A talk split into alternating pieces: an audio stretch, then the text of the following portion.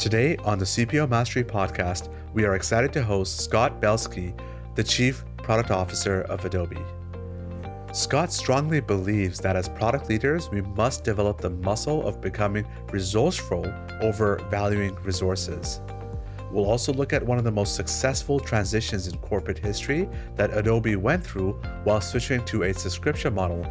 And finally, we'll dig into tips around avoiding some common traps while navigating through the messy middle of product discovery. Let's jump right in. Scott, it's great to have you here. Oh, of course. Thanks for having me.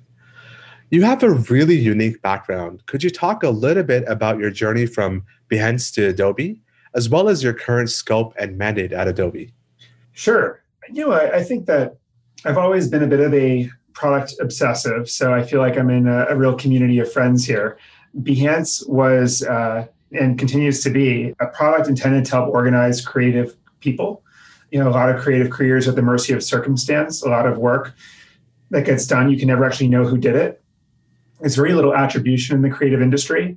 And we also know these days that designers change everything, every experience, digital, physical, advertising, anything that compels us to take action on anything is ultimately touched by the hands of a designer or a creative professional of some kind.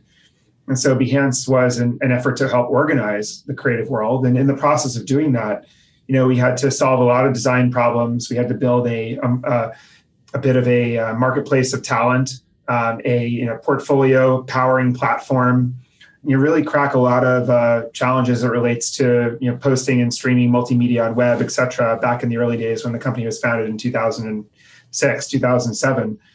So that, that was a great journey. You know, it was uh, five years of bootstrapping, uh, two more years as a venture-backed business, and then we were uh, acquired by Adobe in 2012. And the idea of coming into Adobe was we wanted to really get into the tools of creativity themselves. We really wanted to connect the creative world not only after they were done posting to their portfolio, but at the point of creation itself. And so over the years, our team has not only integrated Behance into a number of our products, also tried to bring community to other parts of the product line of Adobe, really started to think about Adobe as a as a services company that was on an ongoing basis delivering value to customers, uh, helping people collaborate, helping teams work together, um, helping people get inspired by the community, helping people learn the products. You know, another big problem I came into Adobe trying to solve was all these people come trying to use a product like Photoshop, and then a lot of them open it and are scared by this cockpit of controls. How do you uh, really you know, demonstrably change engagement and retention, right? Which is a good thing, of course, for both the customers and the business by helping people be successful in the products at Adobe, I you know had a few different roles. You know, I, I, came in leading Behance. I took over all of our mobile strategy back in 2013, 2014, and then Creative Cloud Services after that. Uh, left for a little while to do some investing full time and kind of collect myself after 10 years of doing this stuff and then missed it came back jumped in as a, in this chief product officer role overseeing all of product engineering and design for the uh, for the digital media creative business. You know, five years of bootstrapping Behance. Um, you know that is not what a lot of executives do. So, how has that led you to be a different product executive than maybe some of the other uh, executives that have just grown up and have a stable salary every time? Well, it's interesting. You know, whether you have a, a, stable salary and a set number of resources or headcount that you're given every year at a big company, or whether you have a lot of capital that you raise from venture capitalists as a small company. In both of those instances, when you have a challenge, you throw money at it, you throw people at it, you throw resources at it. Whereas when you're bootstrapping in a small business, very hand to mouth mode, you don't have the resources to throw at problems. And so what you have to do is constantly refactor how you do things, you know, change the operating structure, refactor how people work, you know, constantly try to find efficiencies. And, uh, you know, that all led to my strong belief that resourcefulness is much more valuable than resources. You know, resourcefulness to me is like the muscle, whereas resources are the carbs. Resources kind of go away. They may temporarily uh, extinguish the problem, but the problem, the root cause of it, you know, you haven't been improved as an organization as a result of resources. Whereas resourcefulness um, is a skill that never leaves. Um, and so I, I, encourage all teams, even when they do have the cash, to find ways and forcing functions to develop resourcefulness in how they work. That's awesome. That's great advice. Let's dive into the med- messy middle of companies. And you know, Adobe transitioned to a subscription model, which is one of the most successful transitions of any Fortune 500 company.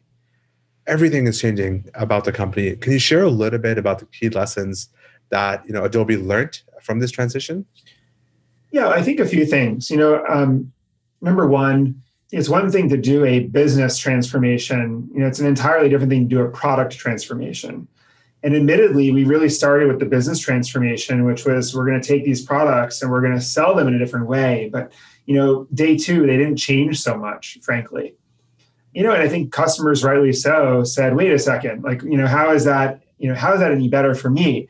You know, for many customers, it was better in the sense that these are now more affordable. Instead of having to pay north of a thousand dollars, you know, in one pop, you could for as little as ten bucks a month, um, you know, start getting, um, you know, some of these products. Um, what real, you know, demonstrably different, you know, step function better value could we deliver as a result of this new business model? And so what we what we realized in the first few years was that, I mean, my goodness, not only could you update these products every you know every few weeks or every month and have the incentive to do so as a company as opposed to every 18 months when you you know ship the new binary um, but you could also start to really tune into other problems that customers were having how do I work with others? Oh, I want to work on on this new thing called the iPad, but I don't know how to, you know, will Photoshop ever be on iPad? And and you know, all these different questions that you know a lot of the solutions all required a few specific things. They required cloud documents and cloud files as opposed to local files. They involved a whole identity system so people could collaborate with one another and share they required people to have access to their assets wherever they were across any device that they were using and so that you know that set of customer needs coupled with this new transformation we made on the business side unleashed you know uh, a decade of innovation on the product side that much of which is actually just now coming to fruition frankly. Because you had to build a whole cloud services organization and infrastructure. You know these products these are 30 plus year old products in some cases like photoshop.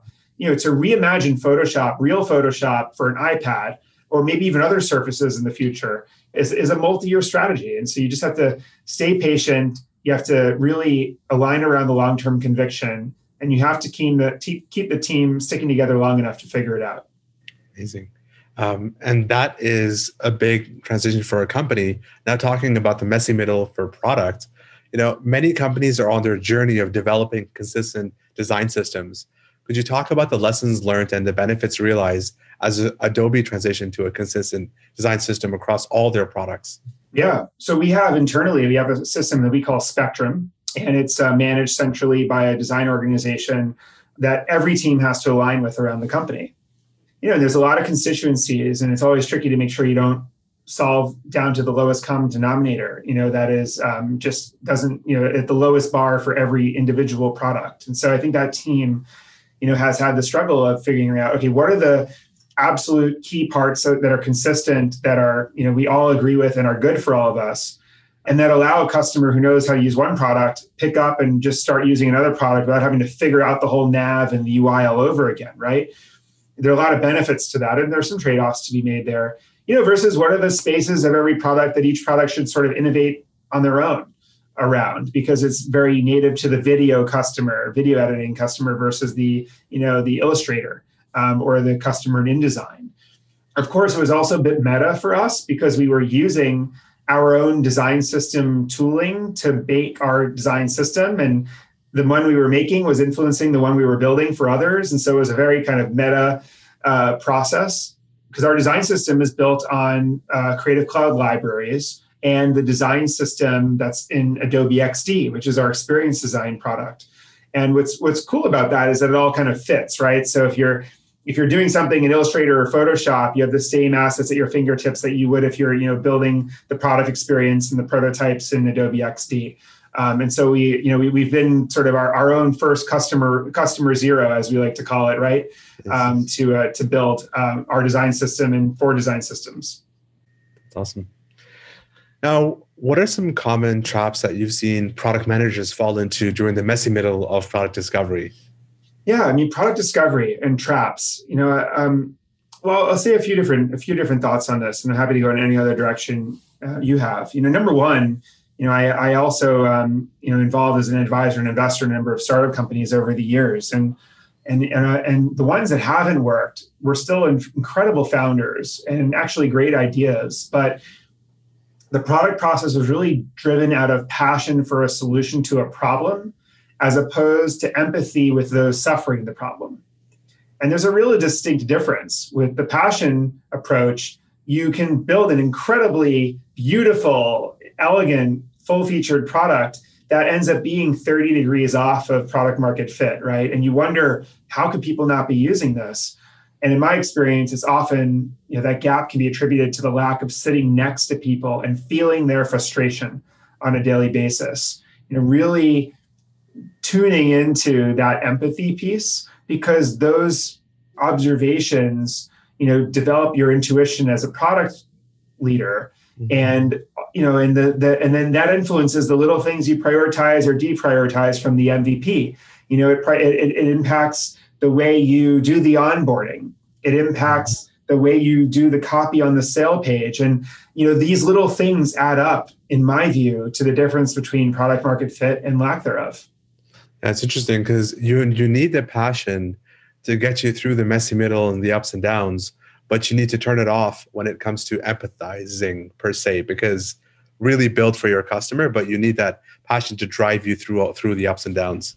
And if you're, you know, if you're doing almost every day behind a screen building, you know you're doing something wrong because there's just nothing that beats having to really sit and watch customers either use your product or the early you know, beta versions of it, or seeing how they work today, you know, in the workflow that you're trying to replace with your product or the consumers, you know, doing what they try to do today without your product. And then you can start to really get a sense for those frustrations. Another thing, just speaking of customers, is which customers you engage first. You know, and it sounds like a luxury problem. I mean, as product leaders, we should take any customer we can possibly get, right? But you know, I actually do believe that there's an order of the types of customers you ideally want and should target, and maybe sometimes even limiting the number of customers you engage to. You know, and I think I sort of see it as five, you know, different phases. You have the willing and the forgiving, and then you have the viral, and then you have the valuable, and finally you have the profitable. And let me just explain. You know, the willing and forgiving. Like the willing are the people who are willing to jump into something without onboarding, without any like thing working maybe you maybe you might lose your work maybe not you know these are folks who like are so deeply invested in the problem you're trying to solve that they want to almost be an extended part of your team you know and these willing early stage customers to me are the unsung heroes of a lot of great products out there especially on the enterprise side because they didn't have equity in the product they just really cared you know and they were willing to partner with the product leaders to make their products great the forgiving customers are not really willing to jump in without the onboarding and stuff, but they're more forgiving of the things that may still be missing, right? They're they're okay with a couple things coming soon that they would other you know other customers would ordinarily uh, find as deal breakers. The viral, the third phase of customers, these are the customers you only want to engage once you want everyone to know about it. So you don't want a viral customer, someone who's very influential, someone who has a huge Twitter audience, someone who, you know, always talks about new products that they're using until you really feel like you're ready to have everyone come in and start kicking the tires. And so I think that viral customers, a lot of products and companies, you know, make the mistake of engaging those folks too early. Right when they launch, they're like, "Oh, we need the most viral customers." I believe you should get a small group of people loyally using your product you know, ironing out all the kinks and then get those people when you're really, really ready for them. The fourth type of customer is the valuable customer. And so these are customers where you're no longer needing to, to hold their hand. They can come in and they're low cost customers. They'll just come in and they can use your product on their own. They don't need help. And so you don't want those people because they might need help earlier on, right? You want them only when you're ready to have customers who need no help from you, right? Mm-hmm. And then the final phase of customers is the profitable ones. And this is where some companies get to the point where they even change their offering to focus on, you know, higher margin customers, you know, ones that, you know, for less effort will give you a bigger footprint. And you know, this is only applicable maybe to some types of enterprise companies and not others. But it's just important to ground ourselves with like which customers we engage at what time. Yeah. And I love the counterintuitive advice of we all do this. We all want the big influencers in the beginning, but then when you don't want them because your product isn't ready to to shine yet. So great. And moving on to the last segment of the messy middle of your career, I've spoken to a lot of product managers that feel stuck and struggling to transition to a product leadership role. What advice would you give to these PMs who are stuck in the messy middle of their career? Well, you know, I'll tell you, you know, having over overseeing an organization of thousands of people, you know, the people that really stand out in meetings, you know, and the people that I see as the emerging leaders of our organization are those that are truly the voice of the customer, are willing to mention the elephants in the room when we're in meetings, which is hard and not popular, but super important. But really, like the customer centric product leaders, regardless of their level of seniority, you know, shine through. And then those who also build a great partnership with design. You know, as a product leader, I would say my cheat code in my career has been partnerships and relationships with designers. You know, those are the folks that help develop prototypes that are worth 100 meetings. You know, that, that, that has really been the accelerant for me. And, and I look for other emerging leaders in the product organization who have those relationships and you know, and are able to, you know, on, in a united front, you know, liberating, you know, partnering with the designer, you know, show rather than tell a story. And then I think finally, being able to really art- articulate the zen of a product. You know, what is it really about? You know, what's the narrative? You know, too many product managers are just kind of operating off of quantitative research, you know, assembling a product hit list of things that need to be done, you know, in the next quarter and the quarter after that. But when you can start to articulate, you know, here's where we're going, like here's our North Star, and everything we're doing accomplishes a near-term goal, but also brings us closer to that that long-term place we need we know we need to be. I, I think that's that's where you start to raise the ranks, at least in my mind, as a product leader. Awesome. So just uh, I love the all those points, but the last one around uh, a narrative or showing leadership of where we're headed, that's something that's important to to you for emerging leaders. It is. Awesome. And our very last question is around the future of product management. So, in your view, any trends that PMs should think about? Where is the future of product management headed?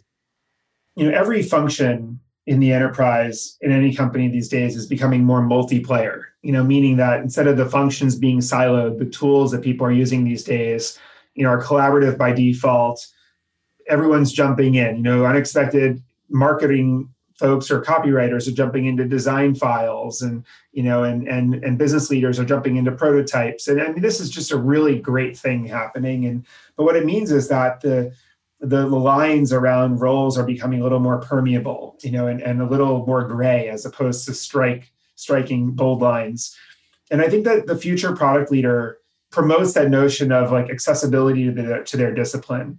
You know is trying to get others in the weeds you know feeling the prototypes as they're coming together taking a real active role on social. It's amazing to me how few product leaders spend some time every day interacting with customers on twitter.